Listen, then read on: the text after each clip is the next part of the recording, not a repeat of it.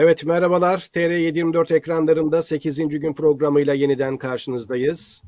Bir haftalık aranın ardından ekonomide neler gelişti şöyle hızlıca bir bakalım. AKP iktidarının ekonomi politikası çöktü. Dolar aldı başını gidiyor. Türk lirası tarihinin en değersiz günlerini yaşamaya devam ediyor. Merkez Bankası 2014'ten sonra ilk kez kura doğrudan döviz satışı yaparak müdahale etti. Ancak Erdoğan'ın açıklamaları nedeniyle açıktan kur satışının bile etkisi sınırlı kaldı.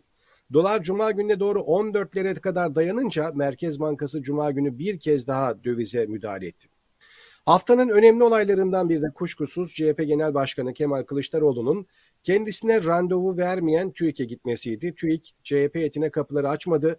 TÜİK yönetimine sert tepki gösterdi Kılıçdaroğlu. TÜİK'in rakamı 84 milyon vatandaşımızı ilgilendirmekte. Enflasyon rakamlarını açıkladılar. Bu rakamlar bize güven vermiyor. Buraya gelişimin nedeni milyonların hakkını savunmak. Devlet memurlarına sesleniyorum. Görevinizi yapın, hakkıyla yapın. TÜİK bir devlet kurumu olmaktan çıkmış, bir saray kurumu olmuştur dedi. Evet son iki ayda katlanan un fiyatları AKP rejiminin korkulu rüyası haline gelmiş durumda. Rejimin çiftçiyi desteklemek gibi bir derdi yok. İktidarın tek gayesi ekmeğin 4-5 liraya çıkmasını en azından seçime kadar engelleyebilmek. Zira ekmek insanların temel gıda maddesi Türkiye'de ve bir anda 4-5 liralara kadar çıkarsa halkın büyük tepkisine neden olacak. Halk ekmek büfelerinin önünde uzun kuyruklar var. Birazdan görüntülerini izleyeceğiz hep birlikte. Bu kuyruklar iktidar cenahında tabii ki ciddi rahatsızlığa da neden oluyor. İnsanlar artık ekmek alamayacak duruma gelmiş durumda. AKP'nin en büyük kabuslarından biri bugün 2,5 liraya kadar satılan ekmeğin kısa zaman içerisinde 4-5 liraya kadar yükselmesi. Ekmek yağ ya da şeker gibi de değil. Her gün alınıyor ve insanlar evlerine kaç tane ekmek alıyor her gün e, ve bir fırına gittiğinde ekmeğe 4-5 lira verirse AKP'yi anacaklar ama bu pek de hayırlanma olmayacak tabii ki. Sadece ekmek değil Unla beraber susama da zam geldi. Bu da tabii simit fiyatlarına yansıdı. Son gelen zamla birlikte fiyatı 3,5 liraya kadar yükseldi simidin. Ve tabii ki simidin vazgeçilmezi susam da %150 zamlandı. Kilosu 13 liraya satılıyordu. Susam kilosu 35 liraya kadar yükseldi. Yaklaşık %150'lik zamlanan susam fiyatı fırıncıları oldukça zor duruma sokuyor. Üreticiler 3,5 lira satış fiyatının bile masrafları karşılamadığını söylüyor. Çay fiyatlarına hiç girmeyelim. Yani anlayacağınız bir zamanlar bazı AKP'lerin o meşhur çay simit hesabı çoktan çökmüş durumda. Ayrıca un ve ekmek fiyatlarındaki artış doğrudan enflasyona etki ediyor. Şeker geçtiğimiz ay %25 zamlanmıştı.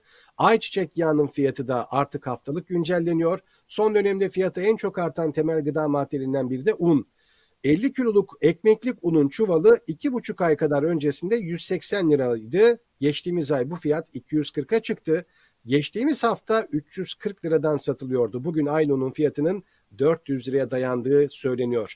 İki ayda una gelen zam %100'ün bile üzerinde. Bu şartlara dayanamayan fırıncılarsa maalesef fırınlarını kapatmak zorunda kalıyor.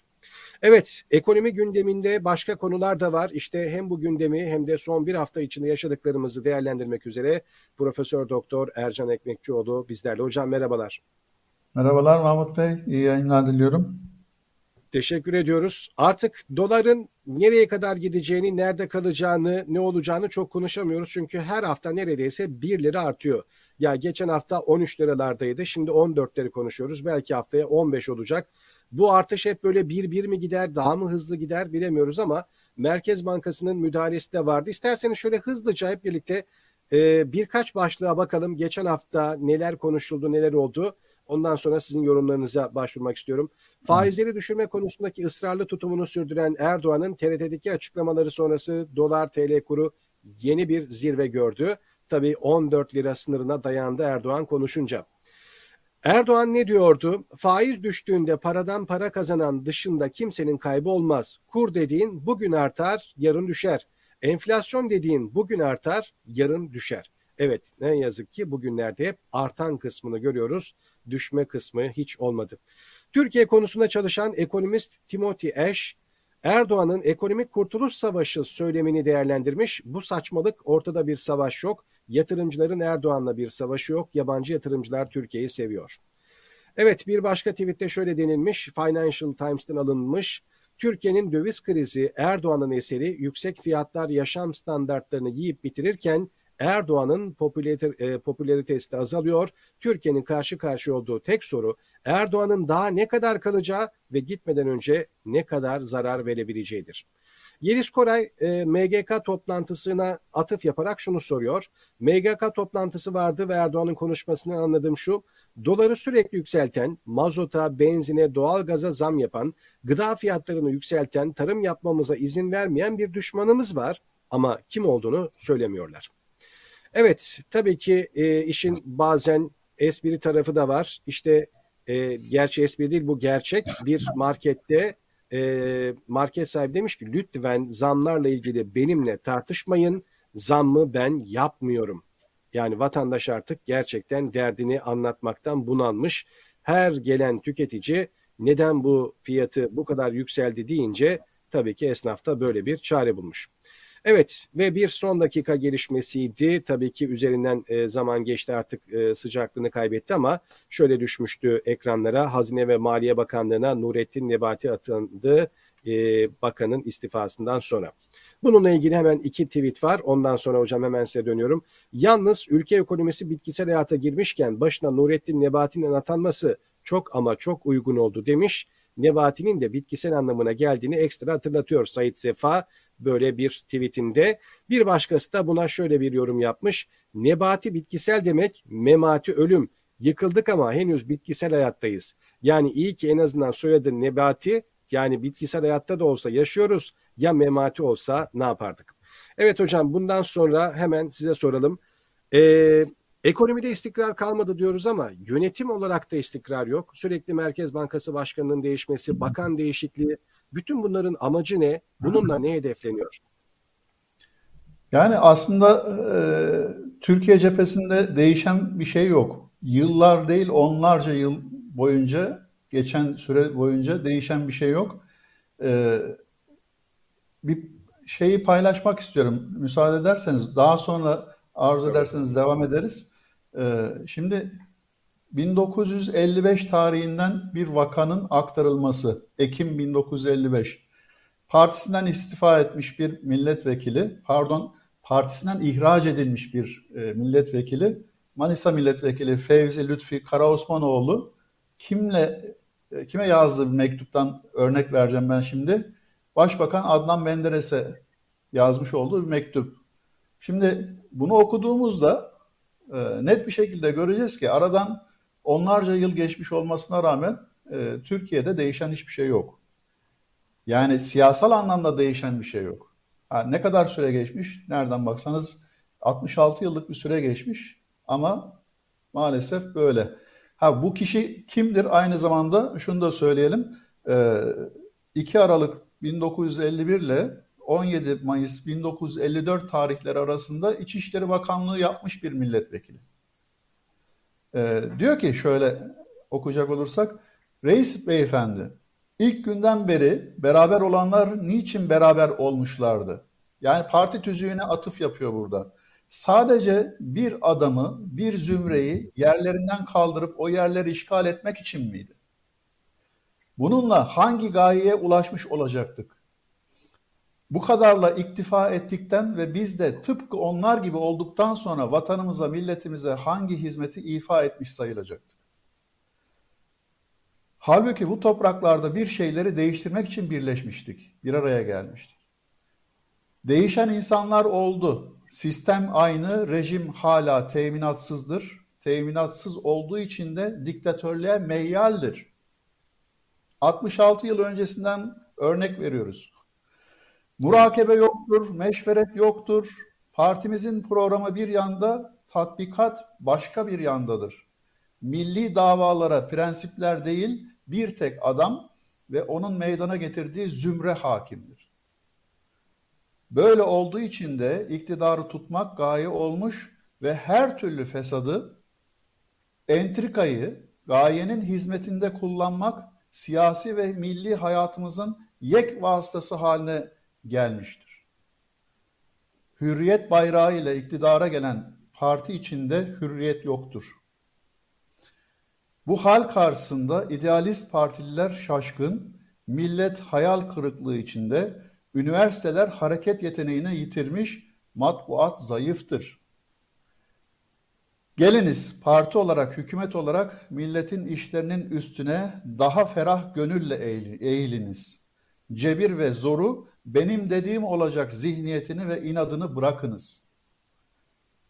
Demokrat Parti'nin kuruluş prensiplerine dört elle sarılınız, hürriyetten korkmayınız, tek el idaresini bırakınız. Bu e, alıntıyı ben Bir Hürriyet Hikayesi adlı kitaptan Ertuğrul Günay'ın yazmış olduğu almış oldum. E, izleyicilerimizle de paylaşmış olalım. E, başta da dediğim gibi e, aradan 66 yıl geçmiş. Bir umut görülen Demokrat Parti'nin benzer e, yıllar sonrasında, onlarca yıl sonrasında e, AK Parti'nin daha sonra işte AKP'nin geldiği nokta anlamında bir e, şeylerin değişmediğini bize gösteren çok güzel bir örnek oldu diyebiliriz buna. Evet. Dün enteresan bir şey daha oldu. Angela Merkel, Almanya Başbakanı e, veda töreni düzenlendi.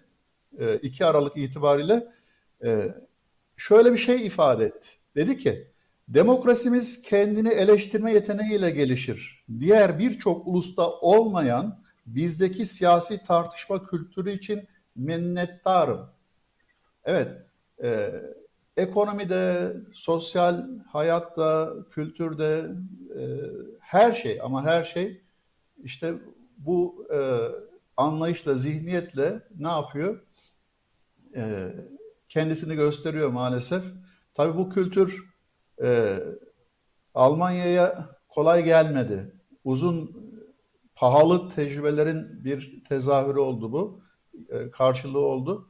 E, ders çıkartmış ve unutmuyorlar bunu. Bir toplum zekası kenara koymuş. Her zaman için kendisinde bir yol haritası, bir ayna, dikiz aynası gibi e, ne yapıyor? Kendi güvenliği anlamında, geleceğini de planlama adında e, sürecinde bunu kullanıyor. E, espriler güzeldi orada az önce e, yeni atamanın sonrasında e, Sayın Bakan'la ilgili e, maalesef Nebati, memati değişen, evet. değişen bir şey olmayacak. Bakın e, hep güzel örnekti bu yine paylaşılan e, sosyal medyada. E, yarına göre bugün en azından daha iyi esprisi vardı ya. Aynen o şekilde evet. diyebiliriz. E, zaten bakanın e, açıkladığı ilk beyan ortada. E, doğrudan ne yapıyor? E, atıf yapıyor. E, kendisini oraya getiren iradeye atıf yapıyor ve diyor ki o artık ne yapacak diyor. Olayı bana emredecek ben de onu yerine getireceğim. Kaldı ki bakın şimdi e, yine e, Cumhurbaşkanı Erdoğan'ın ifadesi e, bugün diyor ben hala aynı tezi savunuyorum. Buna da inanıyorum. E, faiz sebeptir, netice değildir diyor. Enflasyon bilakis bunun e, şeyidir diyor, neticesidir diyor. E, aslında tam tersi az önceki örnekten de 55 1955'ten örnekten de gördüğümüz üzere e, tek adam rejimi sebep yaşıyor olunan Türkiye'nin bugün itibariyle yaşıyor olduğu yoksulluk, yoksulluk, e, enflasyon, işsizlik ne varsa hepsi de sonuçtur Sonuç. diyebiliriz. Ha, güzel bir evet. şey oldu. E, yine bu hafta bunu önemsiyorum. E, bir umuttur bu. Tavsiye ettiğimiz hep ön plana çıkardığımız bir şeydi. E, Türk Girişim ve İş Dünyası Konfederasyonu, Türk Konfet e, açıklama yaptı. Dedi ki bu zorlu konjektürde ekonomi politikalarının oluşturulmasında ekonomi biliminin açıklayamadığı yöntemler kullanılması belirsizliği arttırıyor dedi. E, doğrudur. Söylediğimiz de buydu. E, hatta Lütfi Elvan'ın e, doğru dediği noktalardan birisi de bu demiştik geçtiğimiz programlarda. E, ekonomi biliminin gerekliliklerine uygun piyasa yönetimi anlayışının benimsenmesi gerektiğine inanıyoruz dedi. Bu bir cesaretli bir söylem. Bu anlamda e, toplumun diğer paydaşlarının da hani ifade ettiğimiz ekonomi ve sosyal konsey demiştik. Onun içerisinde yer alan e, sivil toplum örgütleri de dahil bunun cephesi genişlediği takdirde, ifade edildiği takdirde güç verecektir.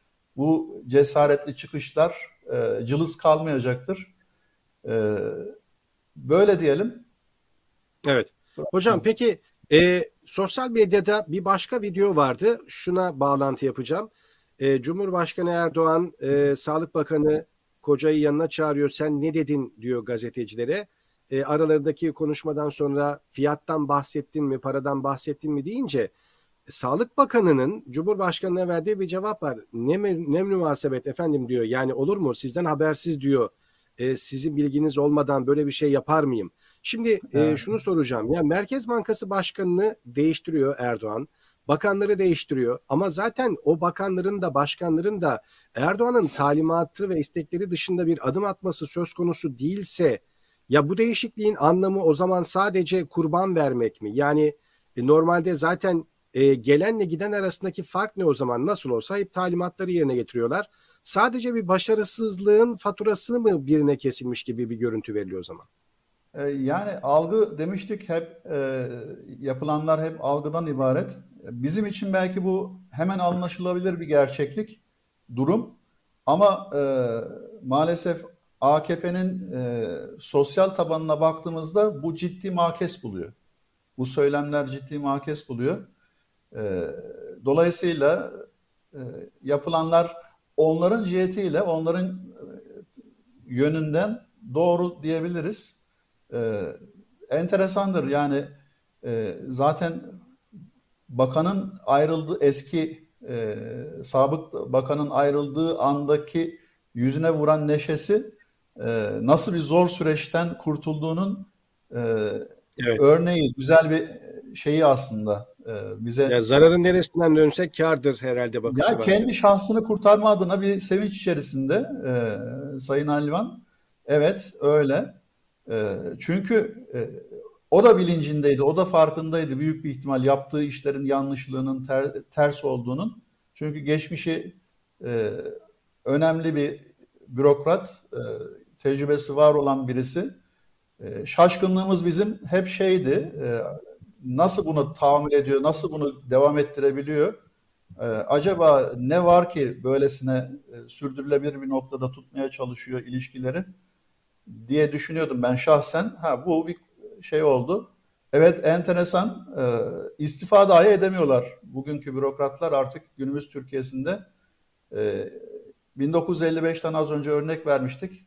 E, istifa etmiş arkasından da bir muhtıra tarzı, kişisel muhtıra tarzı bir metinle başbakana cevap vermiş. E, bir milletvekili örneği var karşımızda ama bundan öncekiler de e, son olarak Lütfi Elvan da e, aynı şekilde affını istedi. Affı bir yönüyle kusurun da kendisinde olduğunun e, beyanı gibi oluyor aslında. İstifa etmiş olsaydı kusur karşı tarafta kalacaktı diyebiliriz. Şimdi evet.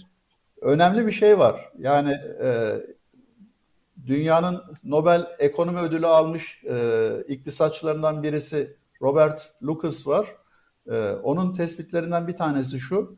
E, 1990 tarihli yayında zengin ülkelerden fakir ülkelere sermaye neden akmıyor diye bir çalışması var. Meşhur çalışması var. Ee, ve orada ifade ettiği şey marjinal verimliliğin çok düşük ol, yüksek ol, pardon marjinal verimliliğin düşük olduğu zengin ülkelerden diyor marjinal verimliliğin daha yüksek olduğu yüksek e, pardon yoksul ülkelere e, niçin bu zenginlik akmıyor, sermaye akmıyor? modelliyor neoklasik teoriye göre. Diyor ki bugün itibariyle eğer bu sözünü ettiğimiz şey gerçekleşmiş olsaydı diyor e, bir Amerika'dan diyor Hindistan'a sermaye akışı diyor hızlı bir şekilde 58 kat belki söz konusu olacaktı diyor e, Amerika'dan Hindistan'a. E, bunun olmaması için diyor onu da inceliyor söz konusu yayınında ifade ediyor. Diyor ki burada en büyük temel sebep diyor akmaması e, zengin ülkelerden yoksul ülkelere bu sermaye birikimlerinin e, üretim yapılarındaki temel farklılıklardır diyor. Nedir onlar? İşte hükümet politikalarıdır, kurumsal yapıdır, e, nitelikli ve yetenekli iş gücü meselesi gibi. E, aynı zamanda da sermaye piyasalarındaki eksikliklerdir diyor. Ülke riskleri bu kategoride ele alınıyor. Asimetrik bilgi yine bu kategoride ele alınıyor. E, baktığımızda bugün itibariyle CDS Türkiye'nin 500'ün üzerine çıktı. Bu ciddi anlamda e, hep söylediğimiz nokta e, kırılganlığı arttırıyor, güven unsurunu zedeliyor, e, halel getiriyor ve e, yatırım yapılamaz noktada tutuyor. En evet. fazla ihtiyaç duyduğu sermayeyi, parayı en pahalı alabilecek durumdayken bile bu keyfiyetten uzaklaşmasını netice veriyor. Evet. Hocam birkaç başlık daha var. İsterseniz kısa kısa böyle e, hemen yorumlarla onlara da bakalım. Bunlardan bir tanesi Merkez Bankası'nın dövize müdahalesiydi. E, çok uzun zamandan beri müdahale etmiyordu. E, yıllar sonra müdahale gerçekleşti ve bu müdahalenin büyüklüğünün yaklaşık 1 milyar dolar olduğu söylendi. Bu rakam nasıl sizce? Yani yastık altında Türkiye'de 500 milyar dolardan bahsedilirken döviz ve altının ya 1 milyar bu yangının ateşini söndürmek için yeter mi? E, ki zaten bu sorunun cevabını da gördük. Yetmedi ki yine hafta sonunda 14'lere tırmanınca bir kez daha müdahale etmek zorunda kaldı. Evet yani kesinlikle yetmez. Sözünü ettiğimiz ettiğiniz o rakamlar e, yine geçtiğimiz hafta söylediğimiz bir şey vardı. Olgu vardı. Kumsala bir bardak su dökmek gibi bir şey yani. Evet, Niye? Var ee, gidiyor. İnanılmaz derecede bir güvensizlik var. Ee, maalesef gidişat uygulamalar yani politikadan bahsetmek mümkün değil. Çünkü politika belli bir vadede vadeyi içerir, belli amaç ve gayeyi içerir. E, baktığımızda hiçbir şeyin şeyi yok yani bu anlamda elle tutulur bir tarafı yok. Bu da zaten güvensizliği oluşturan en önemli faktör. E, bugün itibariyle baktığımızda e, neyi görüyoruz? İşte uluslararası kredi derecelendirme firmalarından birisi Fitch, Türkiye'nin e, görünümünün negatife çevirmiş oldu. Zaten en alt noktadaydı. E, yatırım yapılamaz kategorinin en altındaydı. E, negatife dönmüş olmasıyla artık aşırı spekülatif yapısını e, çok daha böyle şey noktaya taşımış olacak, e, riskli tarafa taşımış olacak. E, alta daha düşme riski var, C kategorisine düşme riski var. E, ondan sonrası zaten çok daha hızlı yürüyecektir, yol alacaktır. Evet. Onun bir ilerisi de iflas demektir zaten. E, maalesef o noktaya taşıma e, seyri içerisinde istikrarlı bir şekilde Maalesef. gidiyor. Yani şimdi Maalesef. Merkez Bankası'nın bu faaliyetleri e, keşke e, daha böyle görülür bir şekilde geçmişte yapılmış olsaydı e, bunu ne yapabilirdik? E, kabul edebilirdik, düşünebilirdik, diyebilirdik ki e, bu e, bir şeffaf uygulamadır. Merkez Bankası kendisine yasaların vermiş olduğu yetkiyi kullanarak e, belli bir ben buradayım, beni dikkate almayı unutmayın mesajıdır diyebilirdik ama bunca yaşanmış şeyden sonra hele hele 140 belki 165 milyar dolarlık bir kayıptan sonra böyle bir işlemin yapılmış olması hiçbir şey ifade etmiyor yani. Evet. Bir taraftan e, herkesin paylaştığı görüntüler var Türkiye'de. Yani bankamatiğe gidip para çeken herkes işte böyle gıcır gıcır banknotlar görüyor. Turan Bozkurt da buna dikkat çekmiş. Seri numaralarına dikkat diyor. Yani burada seri halinde gittiğini görüyoruz. Burada e, görüntülerde 5 TL var tabi ama bunun her para birimi için geçerli olduğunu görebiliyoruz bu örneklerde. Yani bir taraftan darphane sürekli para mı basıyor? Yani hep enflasyondan evet. bahsediyoruz ama e, piyasaya sürekli para basılmasıyla enflasyon arasında hep bir bağlantı kurulur. Bununla ilgili birkaç cümle söylemek ister misiniz? Çünkü ENAK tarafından yapılan araştırmaya geçeceğim daha sonra. Ya, muhakkak yani bu e, bundan başka bir örnek, güzel örnek olamaz. Ya bu sadece koskoca Türkiye gibi bir ülkenin e, bir ATM'sinden çıkan e, örnek. Bunun gibi on binlerce ATM var. On binlerce ATM'ye yüklenmiş banknot küpürleri var. Büyük bir ihtimal birçoğu da yine aynı şekilde seri numarayla akıyordur. E, vatandaşın eline geçiyordur. E, bu net bir şekilde şunu gösteriyor. Seri bir darphanenin gece gündüz çalışma e, durumunu gösteren örnek. E, tabii e, piyasanın ihtiyacı olduğu ölçekte e, para basılıyorsa e, bunu e, destekleyecek miktarda bir emisyon söz konusuysa bunda bir beis yok belki ama e, piyasanın gerçekleri ortada. Yani üretimin olmadığı, üretimin sıkıntılı bir süreç içerisinde bulunduğu bir ülkede e, bu şekilde paranın e, gücünün var olduğu bir tarzda basılıyor olması iddiası komik olur. E, dolayısıyla bu basım sadece paranın daha da değersizleştiğinin göstergesidir. E, bu itibarla paranın alım gücü daha da düşmüş olacak diyebiliriz. Evet. Zaten hemen bu da enflasyon rakamlarına şöyle yansımış. ENAK yani bir tarafta TÜİK var resmi açıklamaları yapıyor devletin istediği rakamları veriyor ama bir tarafta da bağımsız bir kurum enflasyon araştırma grubu ENAK enflasyonun Kasım'da yıllık %58 arttığını duyurdu. Cüneyt Özdemir de şöyle demiş yıllık enflasyon rakamlarında hayaller ve gerçekler arasında uçurum var. TÜİK'e göre yani Cüneyt Özdemir şöyle bir benzetme yapıyor. Türkleri üzmeme ve incitmeme kurumuna göre enflasyon 21.31 ama enflasyon araştırma grubuna bu rakam göre bu rakam 58.65. Bir yanda hayaller, bir yanda gerçekler. Özür diliyorum. E bir tarafta da e, isterseniz başta da belirttik. Bununla ilgili de belki e, yorum yapmak istersiniz. TÜİK'ten randevu istedi Kılıçdaroğlu. E, TÜİK tarafından halka açıklanan rakamlara kimsenin güvenmediğini, orayla görüşmek istediğini söyledi ama randevu alınmadı. Kalktı gitti. TÜİK'te tabii e, kapıda geri çevrildi ve bu da hiç hoş bir görüntü değil. Bir ülkenin ana muhalefet lideri bir resmi kurumdan e, randevu istiyor, talep edilmiyor, e, verilmiyor, kabul edilmiyor. E, gittiği zaman da böyle bir muameleyle karşılaşmış. E, İçişleri Bakanı da mekan basmaya gitmekten bahsediyor. Böyle bir benzetme yapmış. Gerçekten siyasetin geldiği durum noktada e, belki bunlar e, çok şaşırtıcı değil ama enflasyon rakamlarında 58'leri 60'lara gelmek hep böyle e, her hafta konuştuğumuz hiper enflasyon diyoruz ya 3 haneli rakamlar. Yavaş yavaş oraya doğru adım adım geldiğimizi mi gösteriyor? E, muhakkak öyle. E, şimdi şeye baktığımızda karşımıza çıkan e, durum zaten e, o. E, tekraren söyleyecek olursak e, bugün itibariyle dünyanın bir gerçeği haline geldi enflasyon.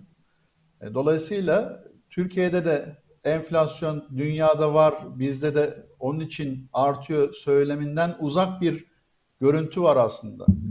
Bunun sebebi e, genel itibariyle e, maliyetlerin artan o maliyetlerin üretim maliyetlerinin e, gerçek anlamda piyasa fiyatlarına yansıtılmamış olması. TÜİK zaten onun, onun için inandırıcılığını kaybetmiş durumda. Bakın e, Avrupa Birliği'nin e, geçmişte yaşanan bir örneğiydi bu. E, Yunanistan meselesi. Yunanistan ekonomik iflasa nasıl geldi, nasıl ulaştı? E, en önemli sebep e, istatistik, Milli İstatistik Kurumu'nun e, yanlış evrak hazırlamış olmasından kaynaklanıyor. Artık öyle bir noktaya geldi ki e, Eurostat e, şeyi almadı, almamaya başladı. E, istatistik verilerini almamaya başladı Yunanistan'dan. Dedi ki ya e, gözetimimizde olacak bir değerleme yapacaksınız ya da sizin doğrudan kendinizin gönderdiğiniz yani bakın egemenlik noktasına artık şey var, e, el uzatma var. Neden kaynaklanıyor bu? İtibarsız olmasından kaynaklanıyor. Belki ana muhalefet partisi başkanının e, TÜİK'e gitmiş olması e, gerçek anlamda bir şey olsaydı, e, orada kabul görmüş olsaydı, girebilselerdi, oturabilselerdi, konuşabilselerdi, bu itibar erozyonunun, güven sorununun e, önünü belki kesebileceklerdi bir nebze. Ama e, sanki e, karı veya buzu alıp ocağın üstüne koymak gibi bir komik duruma getirdiler olayı. E, TÜİK gibi bir kurumun artık e, bütün dünyanın baktığı e, şeylerin, istatistiklerin kaynağı, merkezi e, böylesine saçma bir refleks göstererek şeffaf olması gerekiyorken ya bakın yerli milli diyorsunuz siz ülkenizin ana muhalefet partisi başkanını, genel başkanını kapıdan içeriye sokmuyorsunuz. Neyi gizliyorsunuz o zaman? Kendinize güveniniz yoksa eğer e, bu kamuoyuyla paylaştığınız verilerden şüpheniz yoksa e, bu e, kaçamak davranışınızın sebebi ne o zaman diye düşünebilirsiniz. Sorabilirsiniz. Evet. Yani bu anlamda e, Kılıçdaroğlu'nun yapmış olduğu e, gayret belki bir yönüyle kabul edilebilir, e, alkışlanabilir bir şey, tavır. E, neden? E, itibarını kurtarmaya çalışıyor kurumun. E, halkı geçelim uluslararası çevrelere, e, muhataplara en azından bu anlamda bir e, rahatlatıcı bir şey vermek istiyor, mesaj vermek istiyor. Bunu da yerli ve milli iddiasında bulunan iktidar kendi elleriyle şey yapıyor, hakim bırakıyor. E şimdi bugün itibariyle açıklanan rakamlara baktığımızda zaten komik e, tabloyu yine kendi paylaşımlarıyla görmüş oluyoruz. E, bir önceki ay 19.82 idi yüzde e, tüketici fiyat endeksi. Bu ay geldiğimiz nokta 21.31. Yani e, neredeyse 2 puana yakın bir artış söz konusu. Hele ki e, yurt içi üretici fiyata baktığımızda, endeksine baktığımızda durum daha vahim. Neredeyse burada da yüzde onluk bir artış söz konusu üretici fiyat anlamında. Evet maliyetler uluslararası fiyat, piyasalarda da artıyor ama bu artışın Türkiye'ye etkisi işte bu sözünü ettiğimiz anlamda kur dalgalanmalarının da elbette mutlaka buraya katkısı var. Yani şu da yanıl, yanılmam, yanıltmamalı kamuoyunu. Daha bu Kasım, veri, Kasım verileri, Kasım ayının verileri, istatistik verileri TÜİK tarafından açıklanan resmi veriler e, tas tamam bize yansıyacak bir yansımış veya etkilerini yaşıyor olduğumuz şeyler değil. Durum değil. E, baktığımızda e, ortalama dolar kurunda e, Ekim ayında e, 9'lardaydı. Kasım ayında 10'lar oldu. E, bugün itibariyle cari kura baktığımızda 14'lere 14'ler e, aralığında geziyor. E, dolayısıyla evet. bütün bu e, kur farkı sipariş ve fiyatların güncellemesi ne yapacak? Belli bir zaman sonra karşımıza çıkacak. Bu kurun etkisi e, belki 2022'nin ilk aylarında biz net bir şekilde göreceğiz. O zaman şu gördüğümüz rakamlar çok çok daha e, kötü hale gelmiş olacak ve onun etkileri ister istemez e, hem ekonomik dengeyi daha da bozacak hem enflasyon anlamında sözünü ettiğiniz o hiper noktaya taşımış olacak. Yani e, maalesef e, bugün hep yarından daha iyi noktasında olmuş oluyor Türkiye bu anlamda. Evet. Hocam bir bak e, birkaç başlığımız daha var. E, onlara da hemen bakalım. Sonra birkaç gündem daha var işlemek istediğimiz. Bunlardan bir tanesi madem yüzde 21'lerde TÜİK'e göre enflasyon neden yeni yıldaki zamlarla ilgili vergi, ceza ve harçlara %36.20 bir zam var? E, böyle bir tepki vardı. Sonra ekmeklik buğday fiyatı rekor kırdı şeklinde haberler gördük ki az önce girişte de unla ilgili aktarmıştık. Ee, bir başka haberde un fiyatı %90 arttı. Niğde'de un alamayan 6 fırın kapandı deniyor. Bu sadece Niğde'de belki örnek. Türkiye'nin birçok yerinde benzer haberler geliyor. Türkiye'nin değişik yerlerinden geçinemiyoruz eylemlerinin arttığını görüyoruz. Ankara'da böyle bir eylemde 17 kişi gözaltına alındı. Trabzon'da yani bu Trabzon belki biraz daha önemli bir yer. Çünkü Trabzon ve Rize özellikle Erdoğan'ın AKP'nin çok güçlü olduğu yerler arasında da orada bile hükümet istifa sloganlarını artık atıldığını duyuyoruz.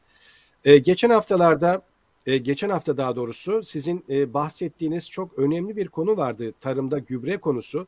Gübreye gelen zamlarda Almanya'nın nasıl bir çözüm sunduğunu çiftçilerin e, örneklerle, kendi çektiğiniz fotoğraflarla göstermiştiniz. Hemen bu konuyla ilgili bazı gelişmeler olunca bunu da aktarmak istedim. Türkiye'de zamlarla baş edemeyen birçok çiftçi bu sene gübre kullanmadan ekim yaptı. Peki bu ne anlama gelecek? Ee, 16 aylık sürede gübreye 37 kez zam gelmiş.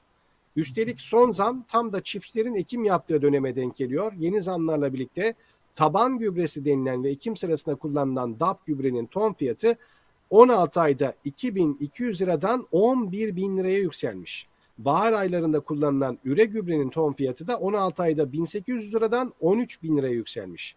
Yine baharda kullanılan can gübrenin fiyatı 1000 liradan 8 bin liraya yükselmiş. Yani bir iki aydan bir iki kattan bahsetmiyoruz. Bakın neredeyse 10 kat ve daha fazlası artışlar var. Ve şöyle diyor e, tabii ki çiftçiler. Geçen sene kuraklık yüzünden 500 bin lira zarar ettim demiş bir çiftçi. Bu sene de böyle olursa borçları ödemek için mecburen tarlayı satacağız. Çiftçi ekonominin bel kemiğidir diyorlar. Halbuki çiftçinin bel kemiği kırıldı. Hiçbir şeyimiz kalmadı. Ve bir başkasının uyarısı var çiftçinin.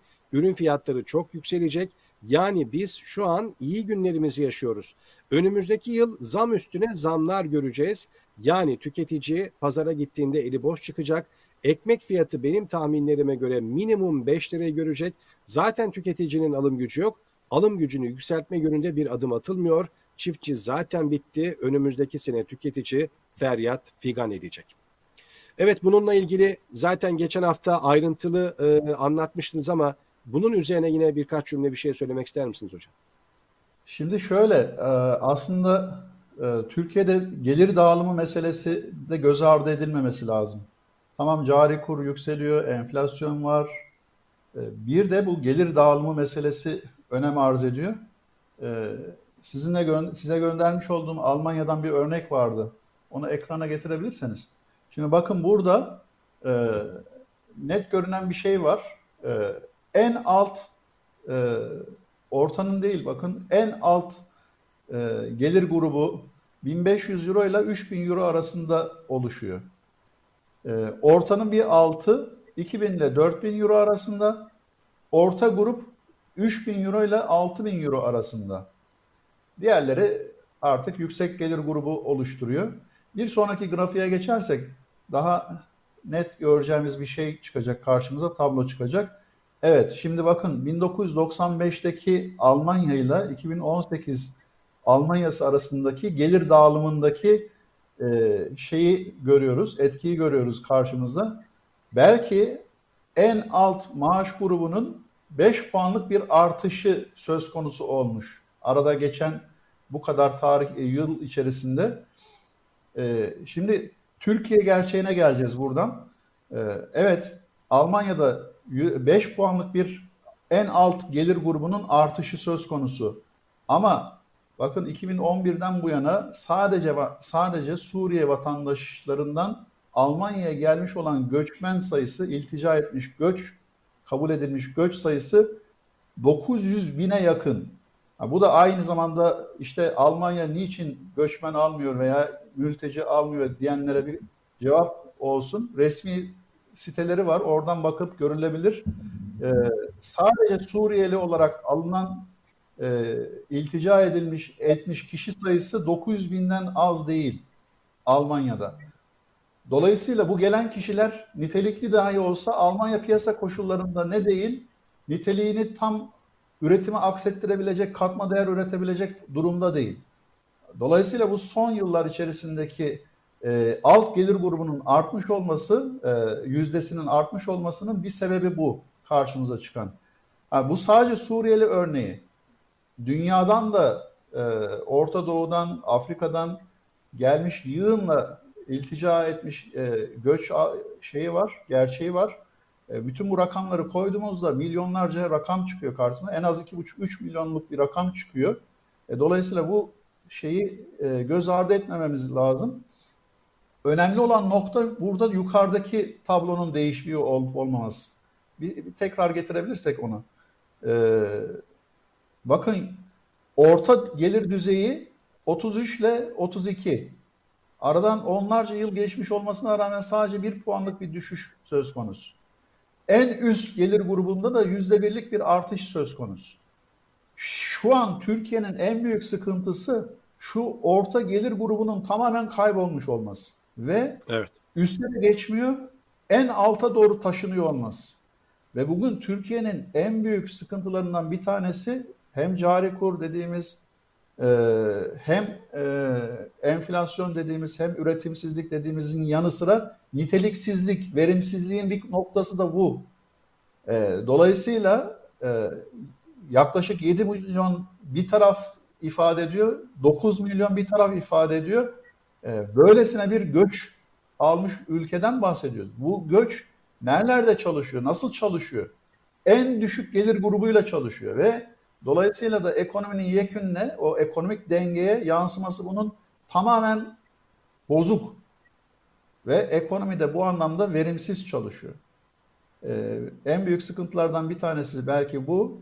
Ee, evet, e, şunu da söyleyelim. Ee, bu haftanın belki e, önemli haberlerinden bir tanesiydi bu. Bence e, Türkiye'ye gelmiş sadece Suriyeli e, göçmen sayısından, göçmen de demeyelim, sığınan insan sayısının belki 900 bine yakını Türk vatandaşı olmuş artık. Yani doğrudan hesaplara giriyor. TÜİK'in hesaplarına giriyor demek bu. Yeri neresi? En alt gelir grubu. Evet bugünkü Türkiye tablosunun belki en önemli sıkıntı e, kaynaklarından birisi bu. Hakikat. Evet. Hocam birkaç başlık kaldı. Onları hızlıca ben paylaşayım. Ondan sonra da e, diğer iki önemli konuya değinelim. Bunlardan bir tanesi şuydu. Eczacılara göre Türkiye'de çok ciddi bir ilaç krizi var. Karşı karşıya geldiği. 650'den fazla ilaç bulunamıyor. Geçen yıl ilaç fiyatlandırmasında sabit euro kuru 4.57 olarak belirlenmişti. Güncel euro kuru ise 14.5 TL seviyesinde. Yani daha önceki programlarda hep aktarmıştık. Mesele sadece yiyecek, içecek, gaz değil. ilaçla ilgili dışarıdan aldığımız her şeyle ilgili çok ciddi krizler kapıda. Bununla ilgili acilen tedbirler alınmazsa eğer.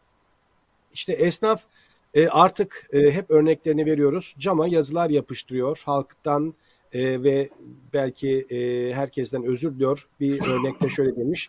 Hepinizden çok özür dileriz. Yağ zam geldi, tavuğa zam geldi, tüpe zam geldi, doğalgaza zam geldi, manava zam geldi. Plastik ambalaja zam geldi. Yani anlayacağınız her şey zam aldığı için bizim yemeklere de zam geldi. Tekrardan özür dileriz bütün müşterilerimizden demiş bir restoran. Evet Bahçeli'nin enflasyona çözümü vardı. Şirketler temel ihtiyaçlarda yüzde iki indirim yapsın diyor. Ee, bunu üstünde durmadan geçelim. Kılıçdaroğlu'nun da market yöneticilerine mektubu vardı. 10 hayatta kalma ürününe zam yapmayın. Zararınızı iktidara geldiğimizde biz karşılayacağız. Bu arada tabii ki bir gelişme daha oldu. Doların e, artışına bağlı olarak Türkiye'de asgari ücret bugün itibariyle Arnavutluğun da gerisine düşerek Avrupa Birliği üyeleri ve aday ülkeleri arasında en düşük seviyeye geriledi. Hocam iki başlıktan biri şuydu e, sormak istediğim. Özer Sancar'ın bir tweetinde gördük. Son günlerde hükümetten gelen açıklamalar topyekun bir seçime gittiğimizi gösteriyor. İktidar seçimi mutlaka kazanma gayreti içine girmiş görünüyor. Muhalefet ise seçim sonuçları ile ilgili olarak aşırı iyimser görünüyor. Ekonomi yönetimiyle seçim yönetimi farklıdır. Ümit Özdağ'ın ilginç bir çıkışı vardı. Dikkat çekmek isteyen isimlerden biri siyasette son dönemde. Vatandaşlık alan Suriyelilerin ilk 10 sene oy kullanamaması için yasa teklifi vereceğiz diyor. Biraz hazır e, o 900 bin Suriyelinin TC vatandaşlığına, Türkiye Cumhuriyeti vatandaşlığına geçişi, e, biraz e, Ümit Özdağ'ın sözleriyle Suriyelilerin oy kullanmasıyla birlikte bu erken seçim tartışmaları, ittifak tartışmaları e, bir taraftan son e, kaz devam ediyor. Suriyelilerin oy kullanması ile ilgili tartışmalarını da görüyoruz. Sizin erken seçim konusundaki düşünceniz ne?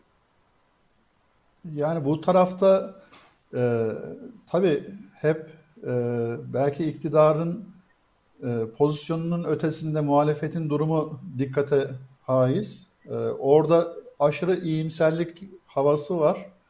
E, birazcık da yelkenin şişmeye başlamış olmasının bir etkisi bu. E, rüzgar iyi esiyor, yelkenler şişiyor. E, tabii bunda ekonomik gidişatın da etkisi e, göz ardı edilemez. Ama e, geçmiş bir sabıkası var e, AKP'nin.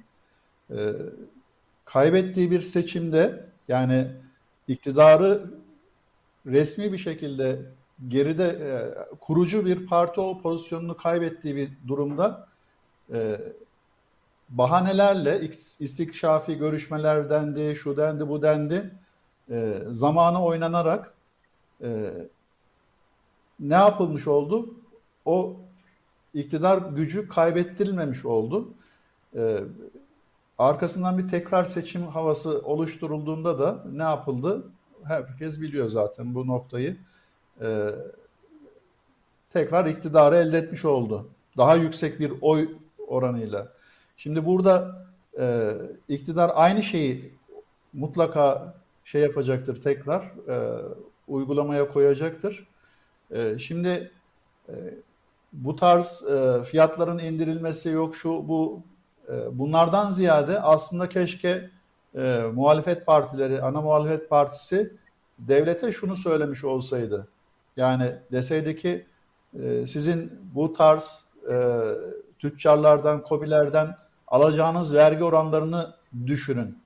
Veya işte şu şu teşvikleri oluşturun.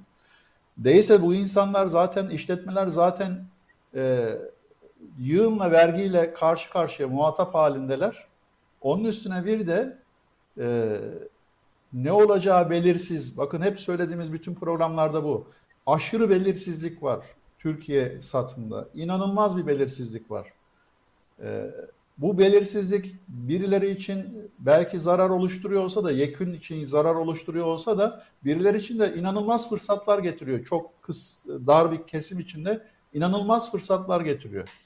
E, dolayısıyla e, uluslararası paydaşlar demiştik, özellikle söylemiştik bunu.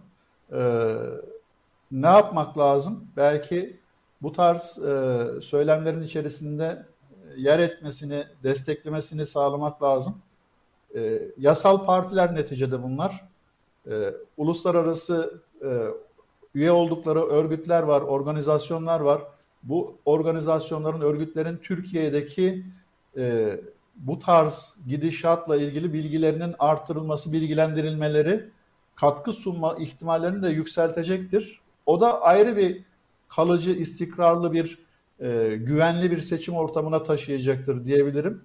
Aksi takdirde e, hele hele gelişen teknolojinin de etkileriyle e, veri kaynağı dediğimiz e, nüfusun yekününe ait bütün bilgilerin e, iktidarın elinde olduğu ve hoyratça bunu çok rahat ve e, ne diyelim ahlak dışı kullanması e, sonucu da ortada, gerçeği de ortada.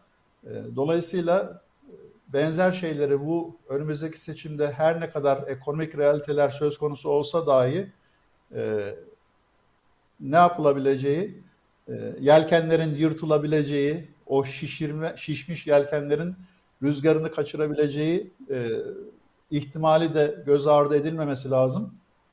Bu hoyratlığın en önemli örneğini aha e, TÜİK'in kapısında e, bekletilmiş, evet. içeriye kabul edilmemiş bir ana muhalefet partisi gerçeğiyle yaşamış oldu Türkiye. Evet. Hocam e, bir başka başlık belirlemiştik ama devam etmek ister miyiz? Yoksa bugün e, bu programı e, enerji konusunda, enerji fiyatları konusuna girmek ister misiniz? Bir başka programa e, saklayalım mı? Size fikrinizi sorarak ee, ona göre yavaş yavaş. Şö, şö, şöyle yapalım. Ee, evet bir diğer programa aktaralım çünkü orada çok önemli e, şeyler var, fırsatlar var. E, Türkiye gerçeğinde dikkate alınması gereken e, bunları yeni bir programda e, kendi saati içerisinde alsak daha mantıklı olur diye düşünüyorum. Ya yani şu an tamam ee, geçtiğimiz programlarda söylediğimiz bir şey daha vardı. Mesela e, neyden örnek vermiştik? E, GAP projesinden örnek vermiştik. Verimsizlik dediğimiz nokta e, şu yönüyle de karşımıza çıkıyor. Ben şimdi o projenin şeyini inceledim. Geldiği noktayı inceledim, baktım. Bir iktisatçı olarak ya şu an itibariyle, bakın şu an itibariyle yaklaşık bir aydır benim bütün bilgisayarlarımda, ofis bilgisayarlarında da, ev bilgisayarlarında da Windows 11 çalışır vaziyette. Windows 11'i kullanıyorum şu an. Türkiye'nin göz bebeği, inci tanesi dediğimiz e, GAP e, yayınladığı resmi raporunda e, gördüğüm dikkatimi çeken bir şey hala bütün işletim sistemleri Windows 7 seviyesinde. Windows 7 seviyesinde. Bakın 11'den bahsediyorum. Gelinen nokta. Evet. Windows 7 seviyesinde. E, dolayısıyla e, teknolojik yeniliklerin, zamanın getirdiği fırsatların e, böylesine önemli bir projenin içerisinde görünür olmamış olması dahi çok güzel bir örnek aslında verimsizliğin ne düzeyde olduğuna. Ee, enerji anlamında da yine buna benzer bir verimsizlik yaşıyor Türkiye. Ee, inanılmaz bir verimsizlik yaşıyor. Bu olmuş olsaydı belki e, ciddi anlamda enerji ihtiyacını bu tabii kaynaklar üzerinden e, karşılayabilecek bir pozisyon oluşturmuş olacaktı. Bunu bir diğer programda işleyebiliriz. Ee, Öyle yapalım hocam. Vakti de e, tasarruflu kullanmak adına. Çünkü biraz uzun bir konu. E, vatandaşta kış geldi. Artan enerji maliyetleriyle beraber doğal gaz faturalarında şu anda gözü herkesin. E, çok Evet. önemli bir konu. Onu haftaya bırakalım. O zaman yavaştan toparlayalım. Çok teşekkür ediyoruz. Haftaya tekrar görüşmek ederim. dileğiyle. E, vatandaşın elindeki paranın ne kadar hızlı değer kaybettiğini temsilen çok kısa bir animasyon var. Son olarak dilerseniz onunla kapatalım. Acı ama gerçeğe yansıtan e, bir animasyon. Haftaya yeniden birlikte olabilmek dileğiyle. iyi yayınlar.